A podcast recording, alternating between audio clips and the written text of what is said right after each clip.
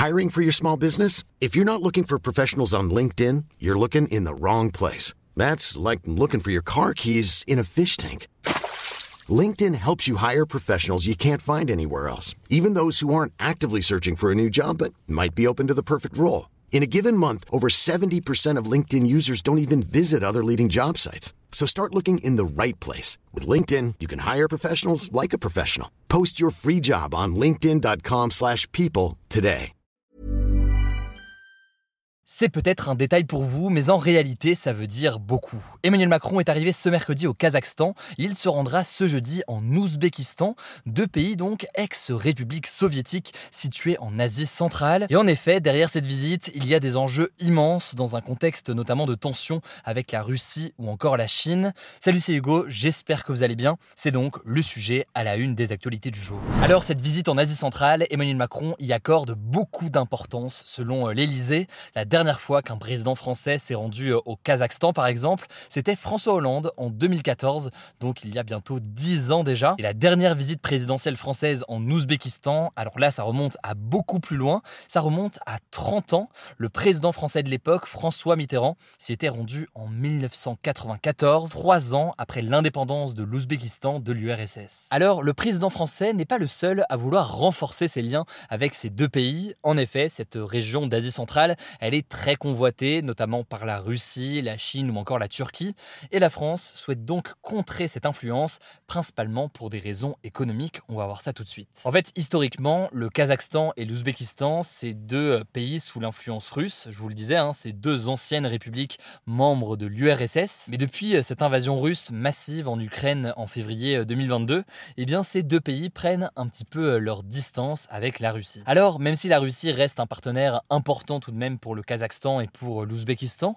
eh bien d'autres pays profitent de cette prise de distance pour se rapprocher et la France fait donc partie de ces pays-là. Alors parmi les pays qui souhaitent renforcer leur influence dans cette région, il y a d'abord la Chine, la Chine qui estime que ces deux pays eh bien, ont une position absolument stratégique. Concrètement pour la Chine, l'Ouzbékistan et le Kazakhstan, situés entre l'Europe et l'Asie, sont des étapes importantes pour son projet de nouvelles routes de la soie. Cet objectif concrètement c'est quoi? Eh bien c'est des nouvelles routes commerciales pour la Chine allant entre l'Asie, l'Europe et l'Afrique. La Turquie, de son côté, souhaite aussi étendre son influence dans la région et d'ailleurs, le président turc Erdogan se rendra au Kazakhstan ce vendredi. Donc il y a un enchaînement ici de visites. Et côté occidental, on peut aussi noter que le président américain Joe Biden avait déjà rencontré les dirigeants de ces pays en septembre dernier, en marge de l'Assemblée générale des Nations unies.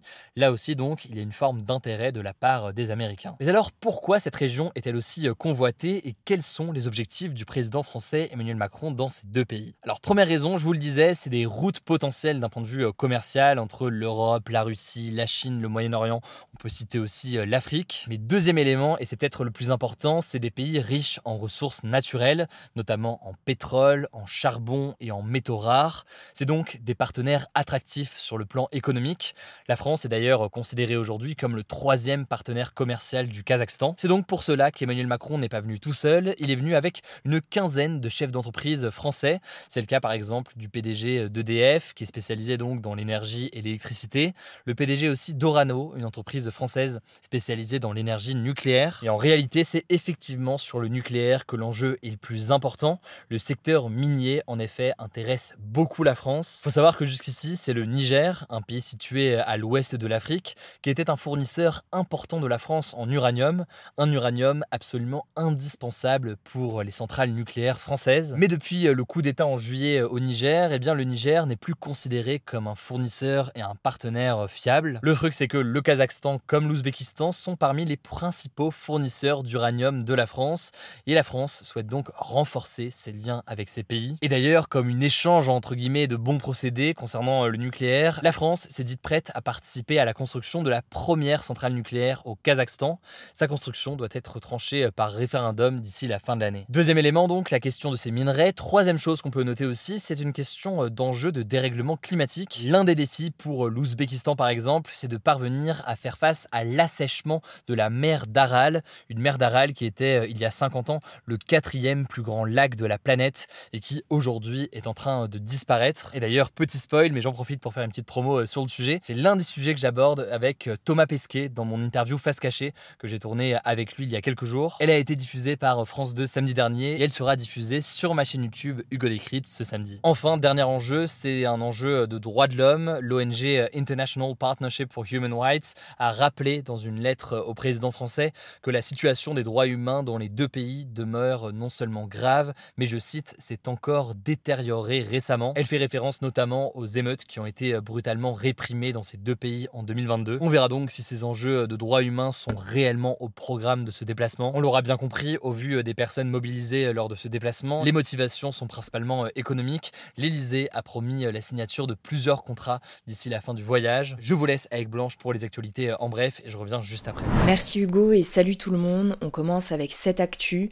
Pour la première fois depuis le début du conflit, environ 450 étrangers et binationaux, donc des Palestiniens qui ont une autre nationalité, ont pu quitter la bande de Gaza vers l'Égypte ce mercredi. En fait, l'Égypte est le seul pays hors Israël à avoir une frontière avec Gaza. Il s'agit du point de passage de Rafah et les autorités égyptiennes avaient annoncé l'ouverture exceptionnelle de ce point de passage pour évacuer environ 90 blessés palestiniens en plus des 450 binationaux et étrangers. Parmi ces personnes, il y a 5 humanitaires français. Par ailleurs, le Hamas, donc le mouvement islamiste au pouvoir à Gaza, terroriste selon de nombreux pays, a déclaré ce mardi qu'il allait libérer des otages étrangers dans les prochains jours. D'après Israël, près de 240 otages sont encore aux mains du Hamas. Deuxième actu qui concerne encore la bande de Gaza, un camp de réfugiés a été bombardé ce mardi après-midi au nord du territoire, faisant au moins 50 morts selon les chiffres du Hamas. Alors l'armée israélienne a reconnu être responsable du bombardement, mais a assuré qu'elle voulait cibler un commandant du Hamas, Ibrahim Biari, qui est présenté comme l'un des responsables de l'attaque du 7 octobre en Israël. En tout cas, le bilan pourrait être encore plus lourd, des dizaines d'habitants du camp se trouvent encore sous les décombres. Le Hamas a accusé ce mercredi l'armée israélienne d'avoir à nouveau bombardé la zone. On vous tiendra au Troisième actu, et ça concerne une autre guerre, en Ukraine cette fois-ci. La Russie a bombardé 118 villes et villages ukrainiens en seulement 24 heures, un record depuis le début de l'année selon le gouvernement ukrainien. Ces attaques ont fait un mort dans la région de Kharkiv au nord-est et un autre dans la région de Kherson au sud.